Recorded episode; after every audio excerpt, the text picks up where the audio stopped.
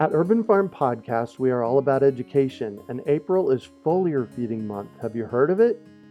It is a super simple application of spraying liquid organic fertilizer on your trees and garden plants. The leaves, branches, and trunks are incredible at absorbing nutrients.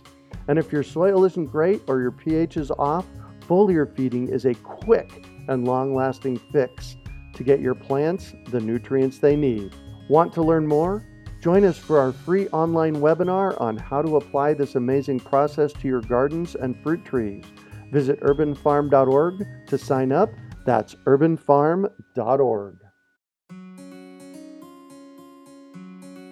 Greetings, urban farmers, gardeners, and healthy food visionaries. Farmer Greg here, and welcome to the 594th episode of the Urban Farm Podcast, where every day we work together to educate and inspire you to become part of your food revolution. Welcome, welcome, everybody. Greg Peterson coming to you from the Urban Farm in the heart of Phoenix, Arizona. I'm here with Janice Norton.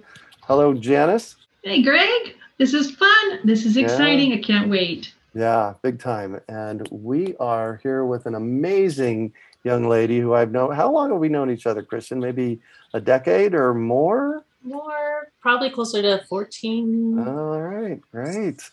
Kristin is a native Texan, went to college in Kansas and ended up in Arizona in 2004. Okay, that's about 16, 17 years ago. She has been gardening, raising chickens, planting fruit trees, constructing buildings ever since. Kristin is an architect and an interior designer and completed her permaculture design course in 2015. She lives on a half acre property with her husband, two year old son, three dogs, 16 Muscovy ducks, and over 120 fruit trees and 43 roses. Welcome, welcome, Kristin. Thank you for being here. Well, thank you so much for having me. I'm really excited to chat with you about designing edible landscapes. It's yeah. been a passion of mine for a long, long time, and I'm yeah. really lucky that I am able to do it now as a business. So tell me about that. Let's before we even go any farther, I want people to get a sense of who you are and what you do in the edible landscape arena because you're actually my go-to person when somebody says hey i need a design i send them to you because because i've seen your stuff. Well, you are amazing you. at what you do. So tell us tell everybody about blushing. uh, what tell everybody eh, what it, what it is you do. Well that is a real honor. Thank you so much. Coming from you greg that's huge. Oh, so oh, thank you. I'm blushing a little bit. So let's see. I personally, I've been growing food since I was in diapers. My great grandpa kept a one acre veggie garden into his nice. 90s. And oh, wow. my, my family has pictures of me out there chasing him around, helping him dig up potatoes in diapers. And so, in a way, growing food's kind of just always been in my blood when I got to college, I decided not to go for landscape architecture. I decided to go for building architecture because the landscape architecture was so much more driven to ornamentals mm-hmm. and or big ag, which I didn't have any interest in any monoculture things. And so I passed on that and did buildings and for about 13 years did commercial architecture and interiors and I love it. But I found that and all of my free time I was out in the yard gardening. Yeah. And that was what gave me, you know, that instant gratification and and care because it takes years to see a building come out of the ground, but it only takes a couple weeks to see a seed come out of the ground. Right. Excellent. And so it wasn't too long that people were asking me to take my design skills and help them lay out their yards. And I was doing that on weekends for a while. And then the demand got so great, I said, I need to pay attention to this. right and yeah and so you know just kind of looking at what was out there in the market i really saw a need for this. You know there's plenty of people that want to grow food but either don't get started because they don't know where to start right. or they just guess and then they waste time and money and go through a lot of unnecessary heartache when they could have just called me instead. and so I started my LLC in 2015, the same year that I took the permaculture design class and got that certificate. And I've been doing that ever since. Full time, you do full time edible landscape design. That's right? correct. I've awesome. got about 40 something acres of projects right now. Whoa. so I'm tired. Congratulations. That is that is awesome. Thank you. Well, a lot of it is thanks to your referrals, Greg. So I well, appreciate you, you, sending you people my way. So let's talk about the topic tonight and what is a food forest? Give me a two minute what is a food forest? Okay.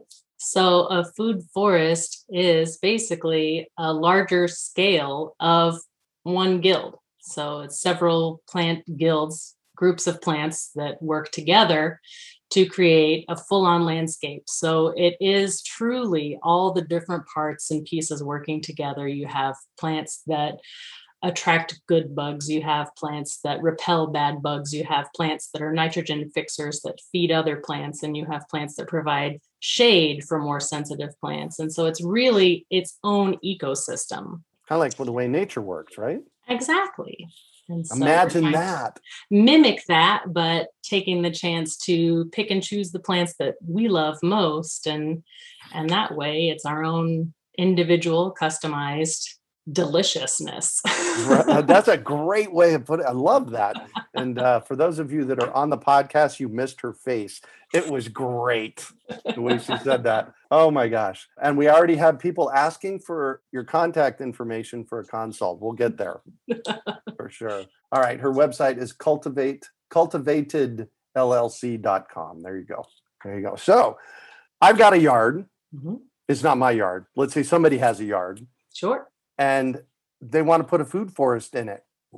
It's like, what's our first step? I know it can be so overwhelming to think right? about it at once. Yeah. Because it really is like a million piece puzzle. So the first thing I like to do with my clients when I get started is to just get to know them, really, because the design will be a complete failure if I ignore their mm. needs and mm-hmm. their capabilities.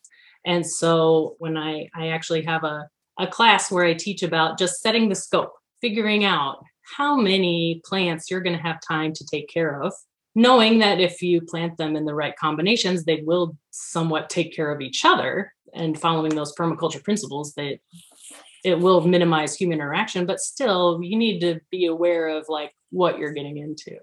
Right. So, uh, so there's the in permaculture. I like my definition of permaculture is the art and science of working with nature and observation is one of the first pieces. So, what I heard you just say is you need to stand back and observe your space to see what it is you want to create. Exactly. So that you know what you're getting into. All right, cool. So, getting an idea of that, and we'll get back to your class in a little while for sure. And then there's different layers of a food forest. Absolutely. And so, one of the biggest rules is to plant big to small. So, that first ah. layer of the food forest being canopy those are going to be the larger trees. So you're going to be disturbing the soil the most when you dig the hole for the big tree, right? Mm-hmm. And some of the time that also means that those are going to be slower growing. That's not always the case, but sometimes that means you got to get that sucker in the ground fast so that you can start building that canopy and letting that tree grow big and strong and and setting that foundation for the rest of your food forest. Great. So there's the, I, I'm actually going to throw out something here as a possibility. Okay. So the big canopy, I can get why it's the first, get started the 1st mm-hmm. And the seventh layer, isn't the seventh layer the soil? The, no, five is the soil. The fifth layer, okay. See, great. So I'm going to suggest that maybe at the same time we're planting the canopy layer, we also want to be working on the soil. Absolutely. Would, would that it make all starts with the soil. Yeah. You're going to be amending that hole as you get started. You're going to be discovering how easy or difficult it is to dig on your site. Right. Which... And how does one, uh, so planting a big tree, that's easy. You find a big tree and you get it planted. How mm-hmm. does one go about discovering in your process what to do about the soil layer? Well, for me, being in the Phoenix area, our soil lacks a lot of organic matter.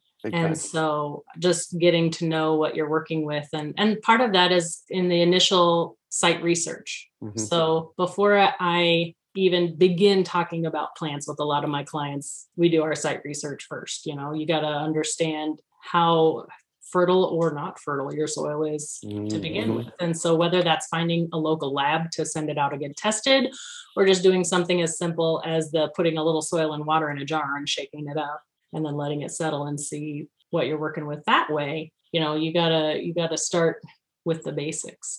Great. Well, and and you just kind of reminded me that there's something else also that we want to be paying attention to on a site and that's the utilities and the wind and all of that external stuff that comes in so you kind of need to map that out i would think too right? Yes yes and and i mean i could deeper dive on that i don't want to get too distracted when I start a new project with a client, I have a survey that I send them mm-hmm. and it's got about 20 questions. And a lot of those questions are just to get their brain going about looking at their space a different way. Because really, I can walk into somebody's space and see all these things in five minutes that they might not have paid attention to. Right.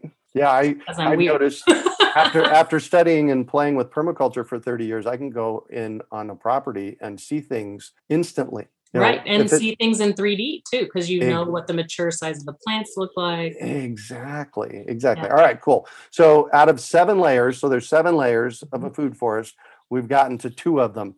What are what are the other three just to give people an idea of that? So the the first one's your big canopy trees right? And then the mm-hmm. second one is shorter trees you know larger shrubs dwarf trees that kind of thing then you have your shrub layer, uh, then your herbaceous layer, the soil surface, then the root zone, and then the last one is actually vines and uh, and your vertical layer.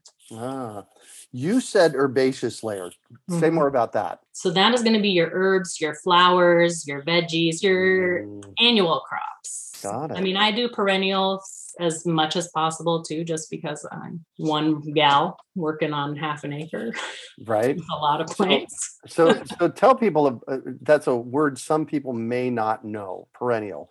What does that mean? Oh, sure. So that means that the plant will live on over several years and seasons, and you won't mm-hmm. have to replant it again. Whereas something like a carrot, you know, you plant it, you harvest it, you're done. You know, so something that you can cut on you know like i have a lot of lavender in my yard and mm. so i use a lot of the lavender and i can cut on it and cut on it but otherwise it's a landscape plant so so many people come to my yard walk the whole thing and don't realize that 90% of what they're seeing is edible or medicinal or herbal mm-hmm. use and so it's it's kind of nice because it's pretty but it's also functional Right. Well, and I've been I've screamed about this for years. Why would anybody plant anything you can't use? Exactly. If I'm watering something and I'm taking care of it, it's going to take care of me back. You know? Yeah, exactly.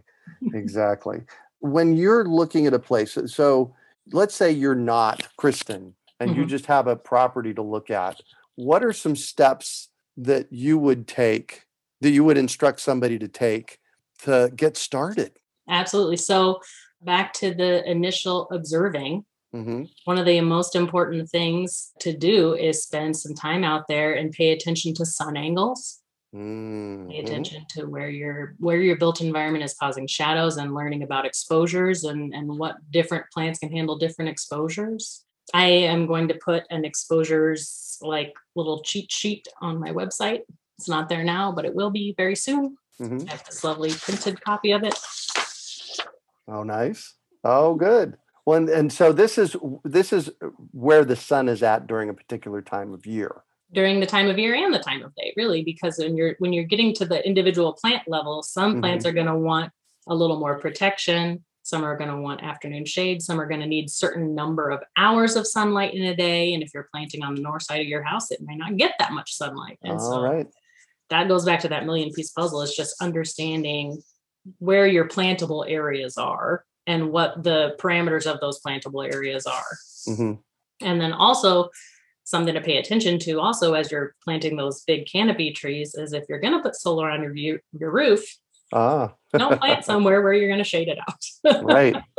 Yeah, exactly. So that's I mean that's one of the things that I have in my in that survey that I send out to my clients is do mm-hmm. you have so solar? You know, pay attention to the sun, pay attention to the power, and then also pay attention to your water. Where's your water coming from? Yeah.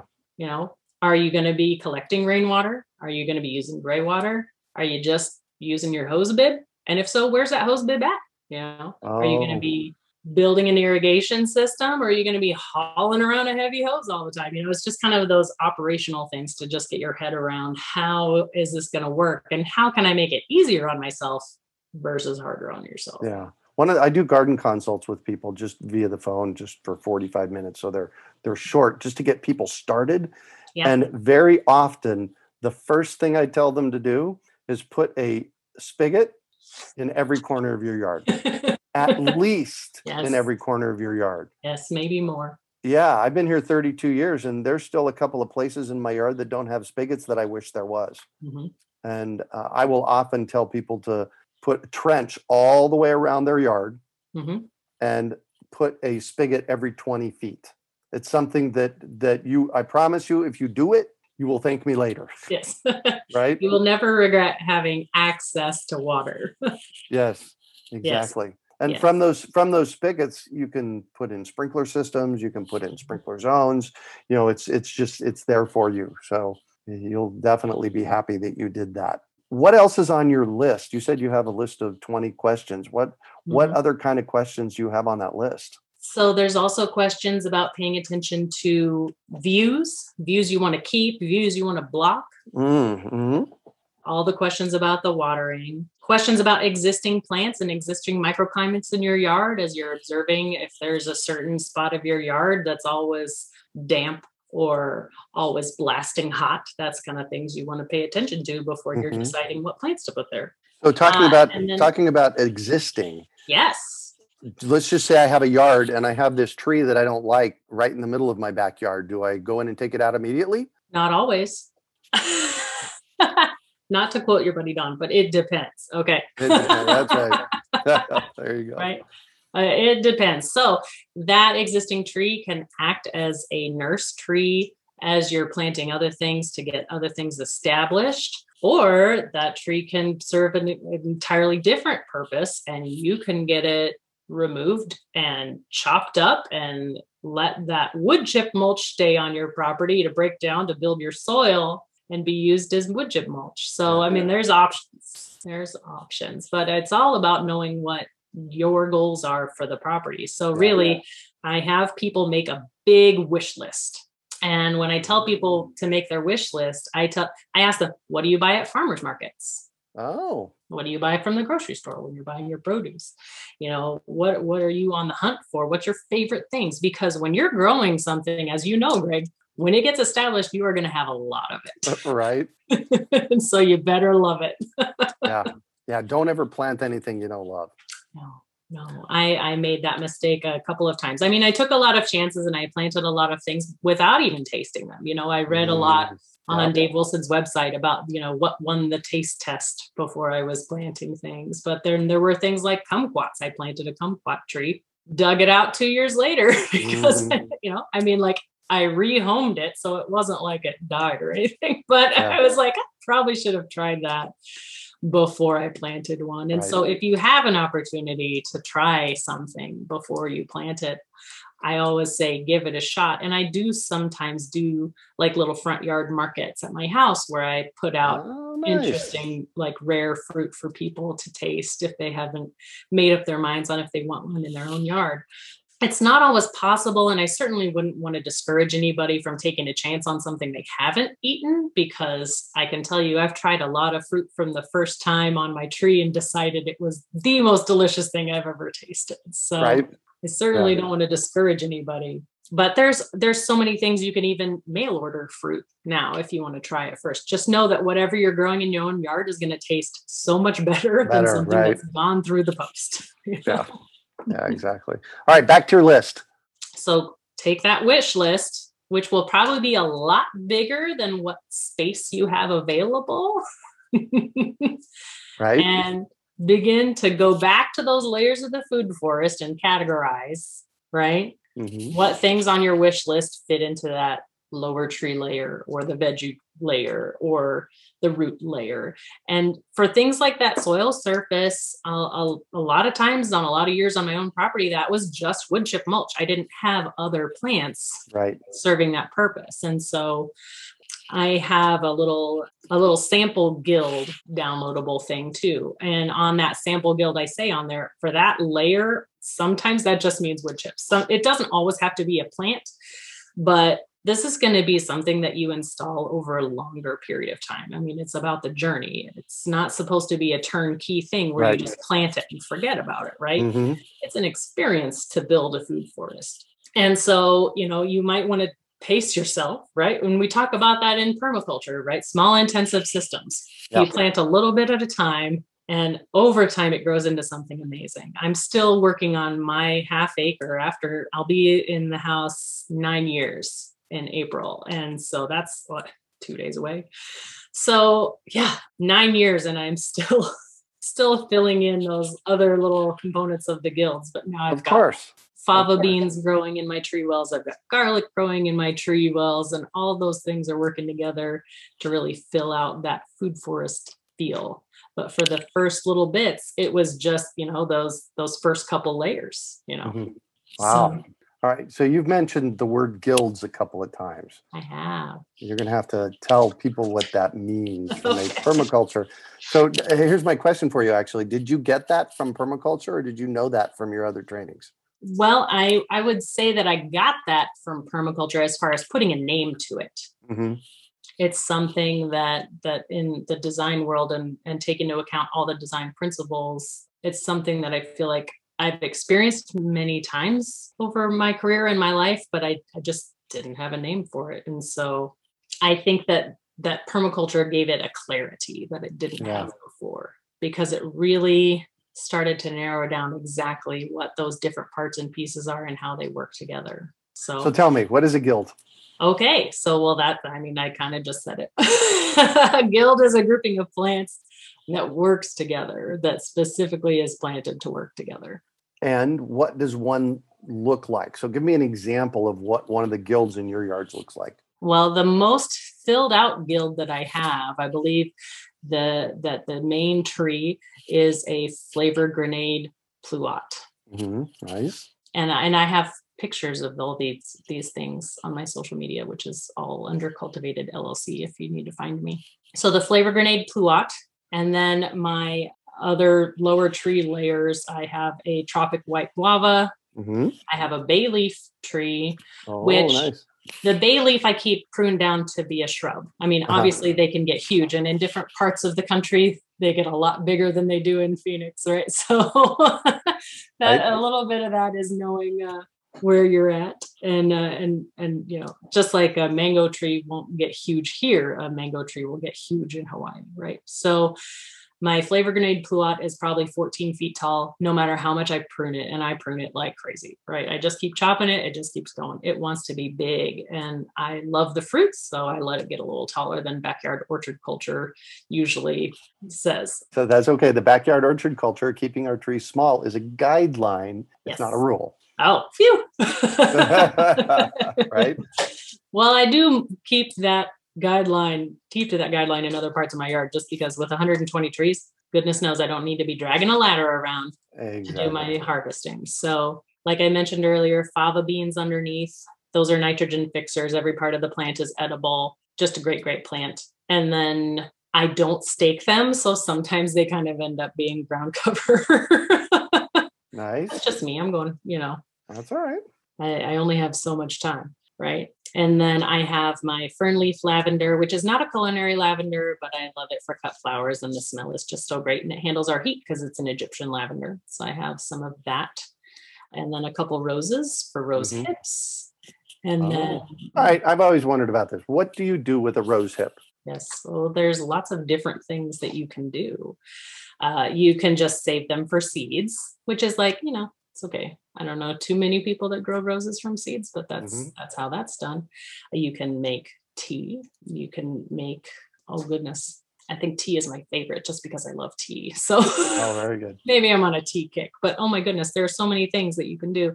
And that's one of the things that I also challenge people. I had a client one time that was literally throwing their grapefruits away because they didn't like eating fresh grapefruit. And I said, but do you like sorbet? And they said, yeah.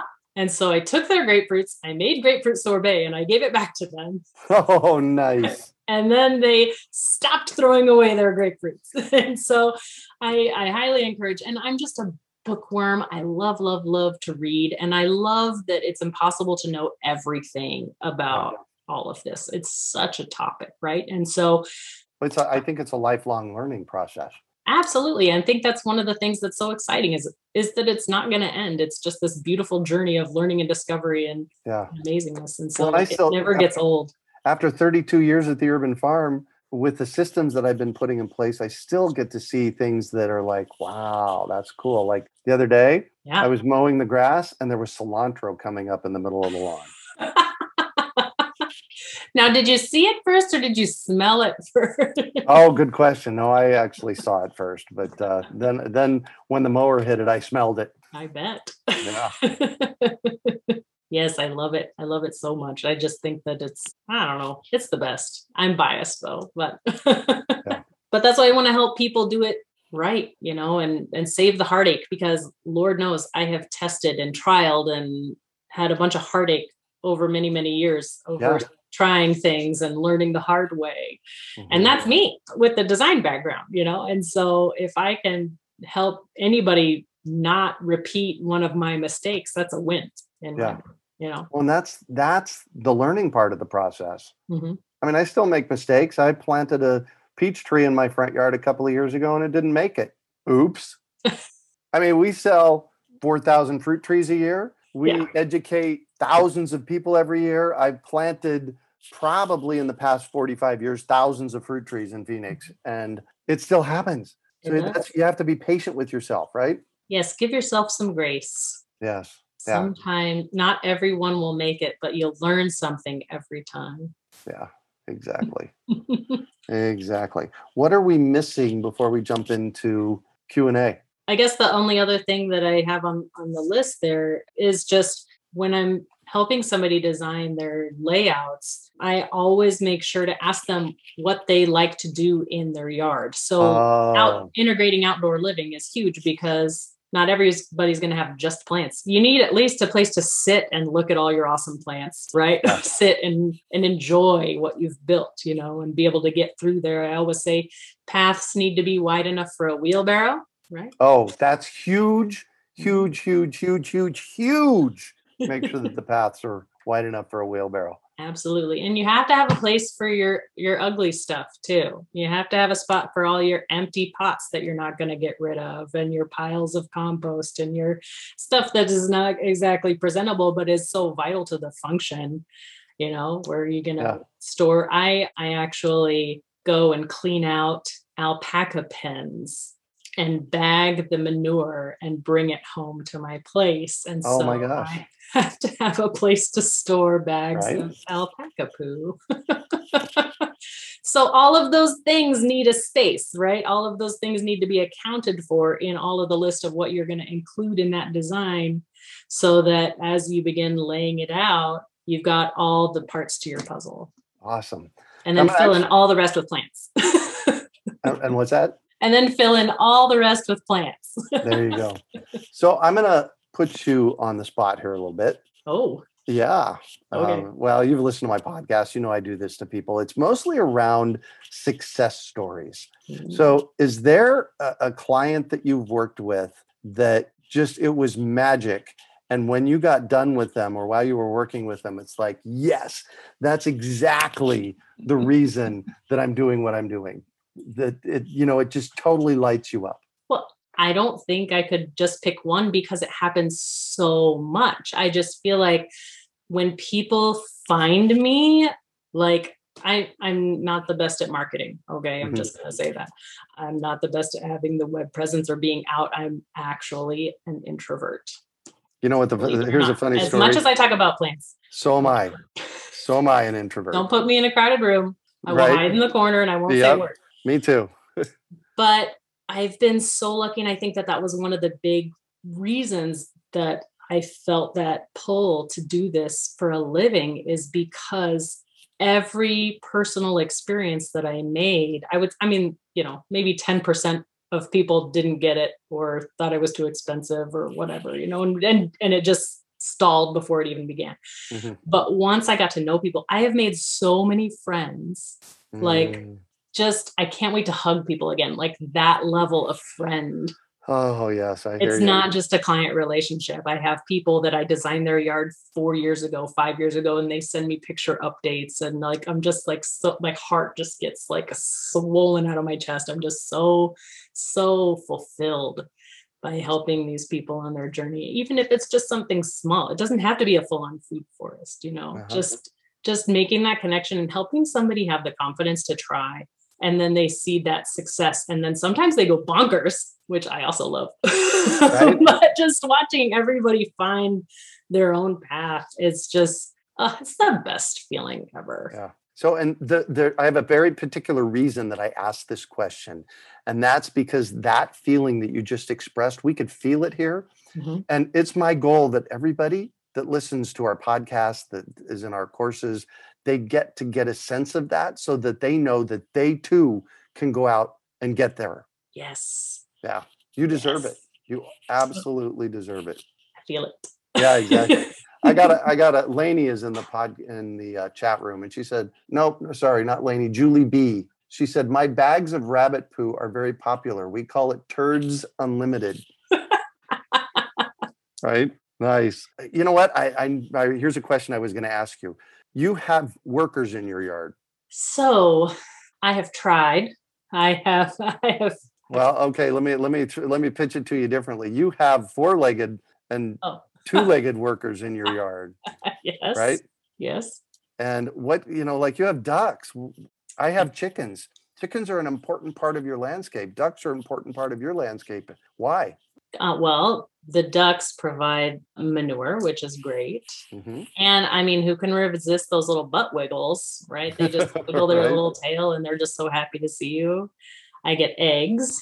And then I also have a chef friend or two that help me out. Not everybody also does meat, but for those that do, I think it's part of being a responsible breeder. I have four mama ducks sitting on nests right now and you've got to have a plan for those extras but if you're raising your own meat that's better than anything you're going to get in the store and you know that those Amen. ducks were loved and and had great lives you know and so i'm a big fan of that because every every part of that animal then is stays on site for me yeah.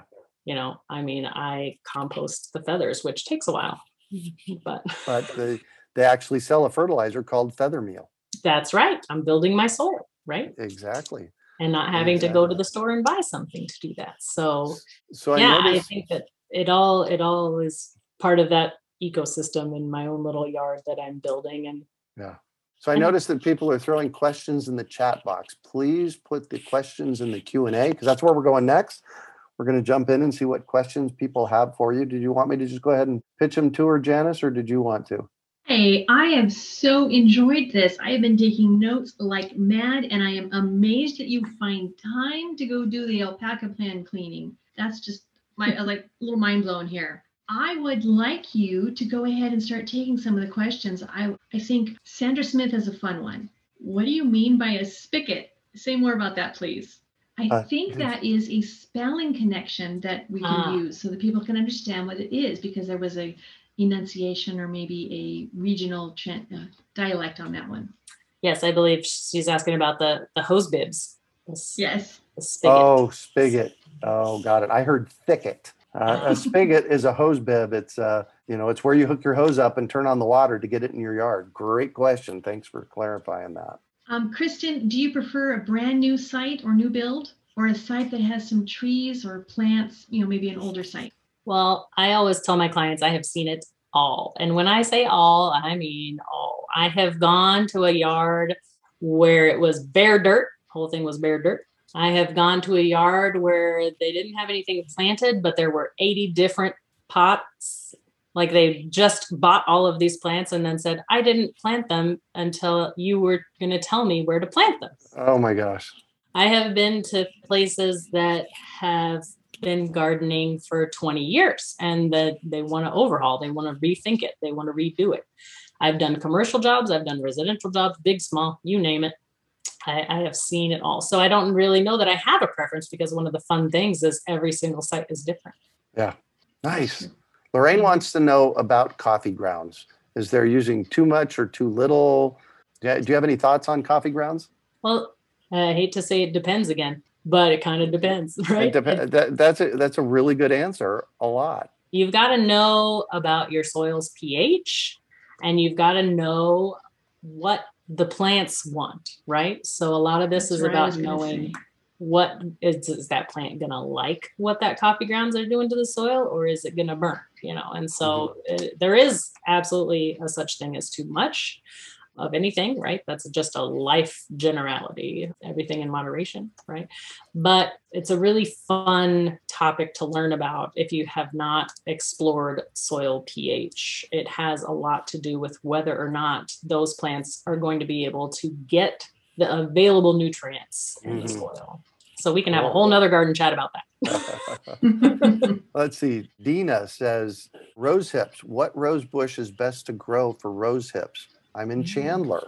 Oh, that's a great question. That is a and great on question. that question, Mhm. Yvette is asking what part of the rose bush has rose hips? So we can do both. Oh, Oh, we can do both. Okay, rose hips are exciting. So most of the hybrid teas and floribundas and stuff are not going to make hips. So you're looking for the heritage roses. Those are going to be the ones that are going to make hips. And so mm-hmm. it's an easy thing to Google. If you see a rose that you like, you know, you can look it up and see if that one, what type of rose that is, and see if you're going to get some rose hips or not. And really, what that is, is after the flower blooms and fades, it creates a fruit. And just like many other Oh. fruit trees, it is flower first, right? And then fruit. And that is the, the hip. And so if you're growing your roses specifically for hips, you don't want a deadhead. all right. Don't You better say what that is. So better say what that deadheading is is cutting off the spent blooms. Sorry. Thank you. It. Thank you for keeping me honest there. Yeah, I just talk about these things, you know, all day long. So Yeah. I forget to explain myself. So, yes, deadheading is if you're growing the roses for roses, then you'd want to remove the spent blooms so that the plant isn't using that energy to try and keep that fading bloom alive. You would go ahead and relieve the plant of that duty.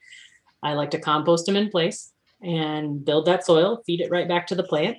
And then, or depending on what time you're deadheading, if the if the bloom isn't that far gone, you could go ahead and make rose water with the petals. I mean, there's all kinds of things you can do. Oh goodness, there's a whole nother garden chat, Greg. we can have Actually, Kristin, I'm going to have to tag you. Maybe we can get a blog post on you for some ideas on rose hips. awesome. Awesome. I love it. So yes, but just look up it's most of those heritage roses make the hips. Lorraine wants to know where do you go in Arizona to test your soil? I have an answer for that. What do you? What's your answer, Uh, Kristin? I, IAS labs. Is that the same answer? IAS Labs. Yep. yeah. Yeah. good Google. IAS Labs. hmm How much space of one's yard should be annuals versus perennials? That's a great question. That's from Sharon. Well, I I mentioned I lean towards mostly perennials because I'm aiming for more of a landscape feel. Mhm. I don't want to have a bunch of bare spots in my yard when I harvest. So I do have some veggie beds where I keep my annuals, but for the rest of my landscape, we are talking perennials and fruit trees. And it's been it's been really funny. I haven't done very many yard tours, you know, with all that's going on in the world. But I did have a friend who had not seen my yard come over for a little tour and we were trading some plant cuttings and such. And at the end of the tour, she stopped to me and she said, Where are your veggies? so she had just looked at my whole yard and said, Where are your veggies? Yeah. And so I had to explain, you know, I don't do a lot of annual veggies. I do them here and there, but they're tucked in so that when I harvest them, the landscape mostly looks the same. Now, I will say though that there are lovely perennials that like artichokes. I have Oh yes. John gangbusters with artichokes because my husband loves them. And that's the other thing is I feel like part of my job is also a little bit of a mediator because there's usually somebody on property who is really into plants and somebody who's not. and trying to find a balance of how to make the yard work with both. And so once I found a couple of plants that my husband loved, I planted them all over the place. All right. Yeah, exactly. Exactly. All right. We have about another seven or eight minutes, and we have nine questions. Let's see how how far we can get through them. I'm going to um, tie in two. I've got Susan and Lainey, both having to do with climate change. Uh, Lainey has a four-year-old peach tree that has no blooms at all and wants to know some, if you have any ideas on it. And Susan lost 20 citrus trees after a Texas February freeze. How are you dealing with climate change? I think both of these are climate change questions. oh, you look like you're Maybe. tearing up for the fruit trees. Trying not to get emotional here. I so I'm from South Texas originally, uh, New Braunfels, between San Antonio and Austin and uh, you know my family's still there and we're all plant lovers and and I've got so many friends there and we're all just just grieving over all of the amazing mature subtropical plants like loquats mm-hmm. for existence like there were so many big beautiful mature loquats in that area and now they're all dead because of that storm. That's it was truly a once in a lifetime storm and and I've and I've gone to client sites that are dealing with things like flathead borer worm infestations and they're losing a lot of trees sometimes and I just like cry with them because that is a plant that you've nurtured and taken care of and and so it is really really hard. But I always try to think of it as an opportunity to plant something new you know? Yeah. like we talked about briefly earlier this is a journey and and so replant your favorites you know mourn mourn the losses and and try try to not give up. Mother nature is quite resilient and she can teach us a lot of things so yeah.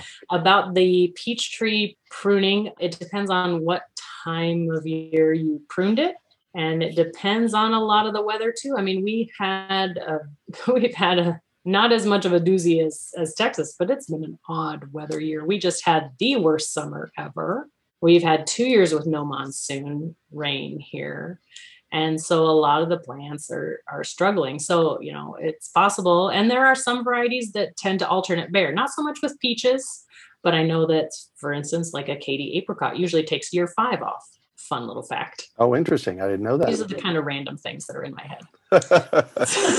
so it may not be anything to do with the pruning. It might be weather. It might be uh, the tree needed a break. It might be a lot of things. I have a huge reduction this year in blooms on my apple trees. Oh, interesting.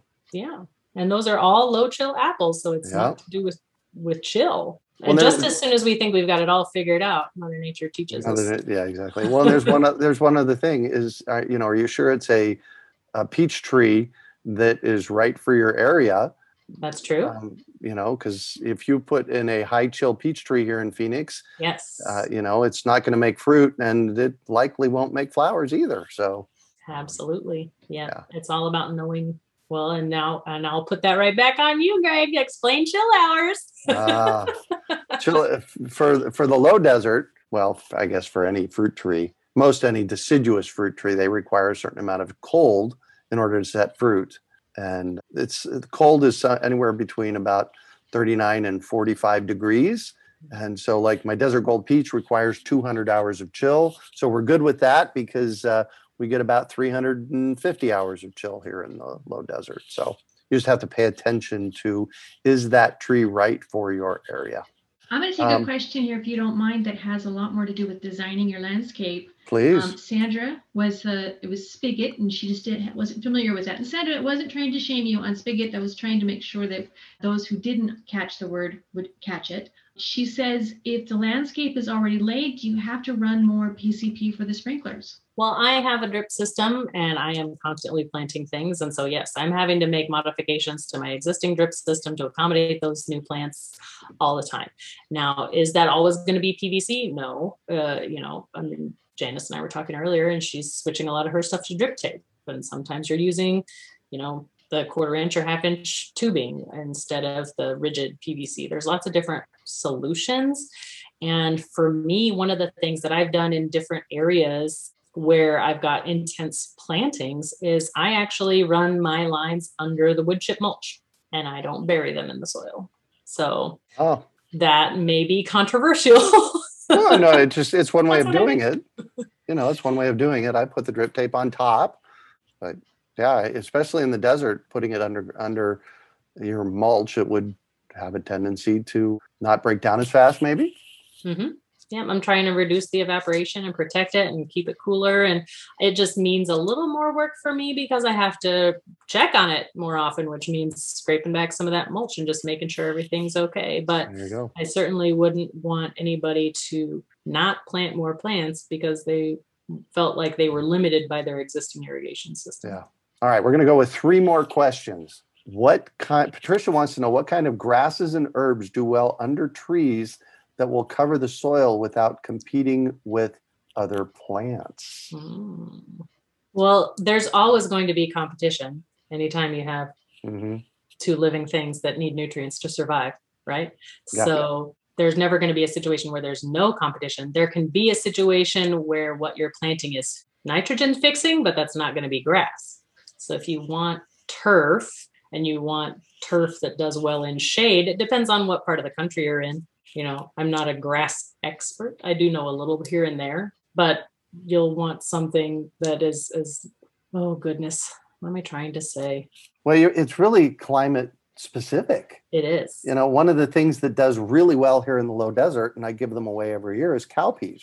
Mm-hmm. Cowpeas is a bean that's a nitrogen fixer, and it makes a lot of beans for next year.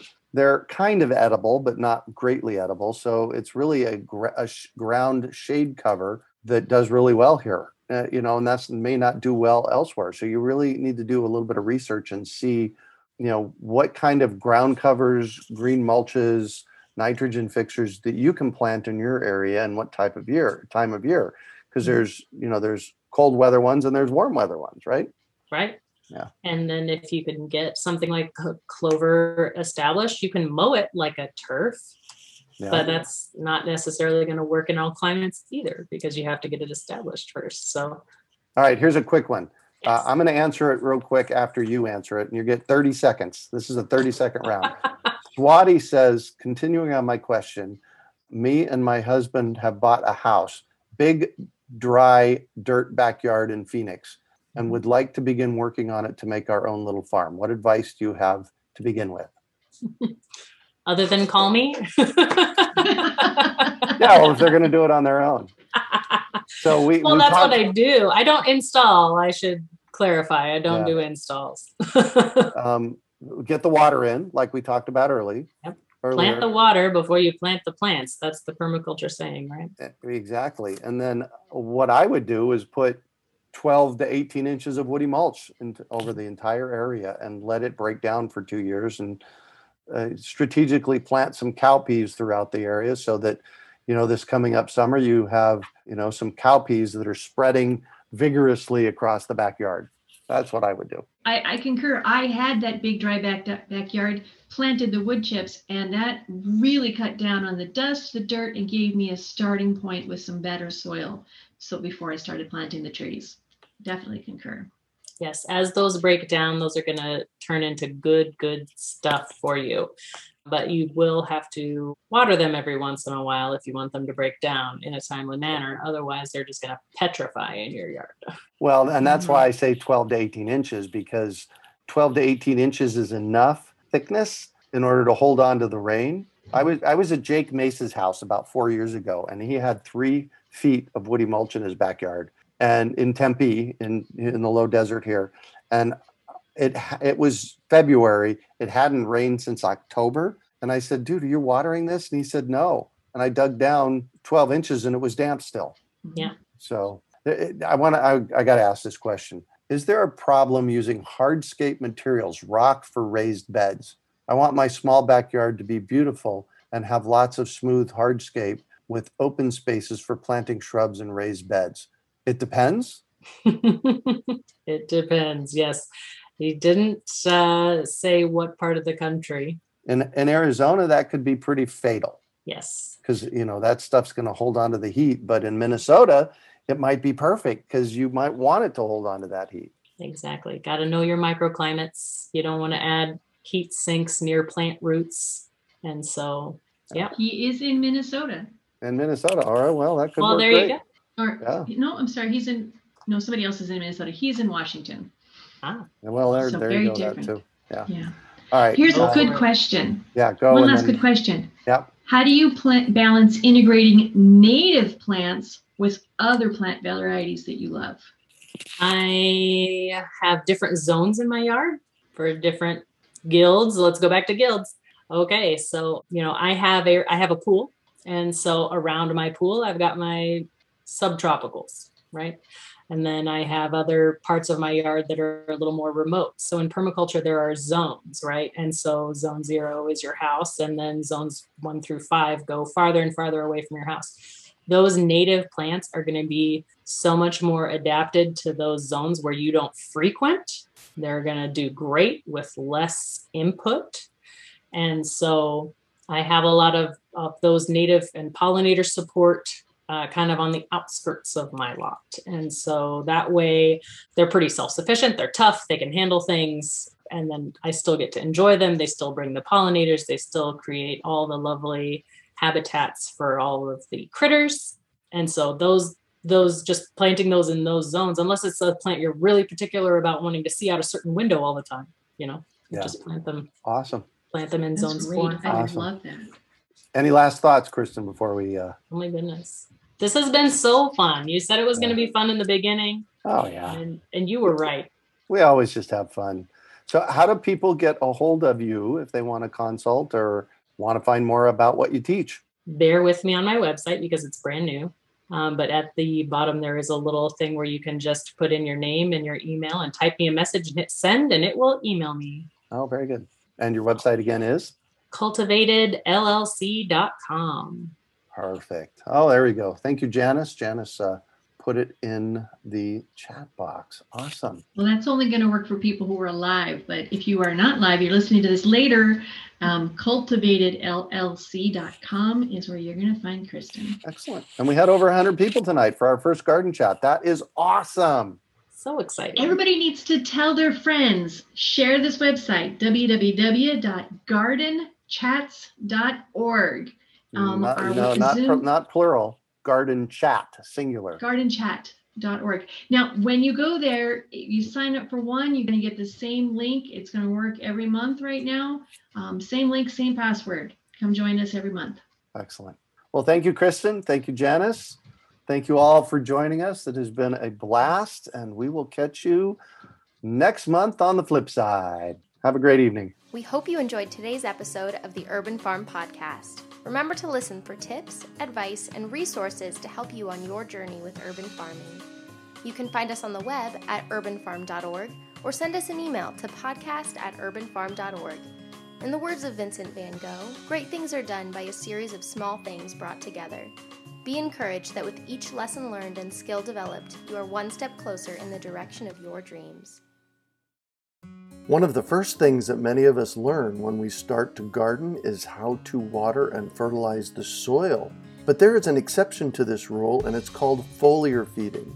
You should foliar feed or water the leaves of your plant with liquid fertilizer when you want certain nutrients to be absorbed better.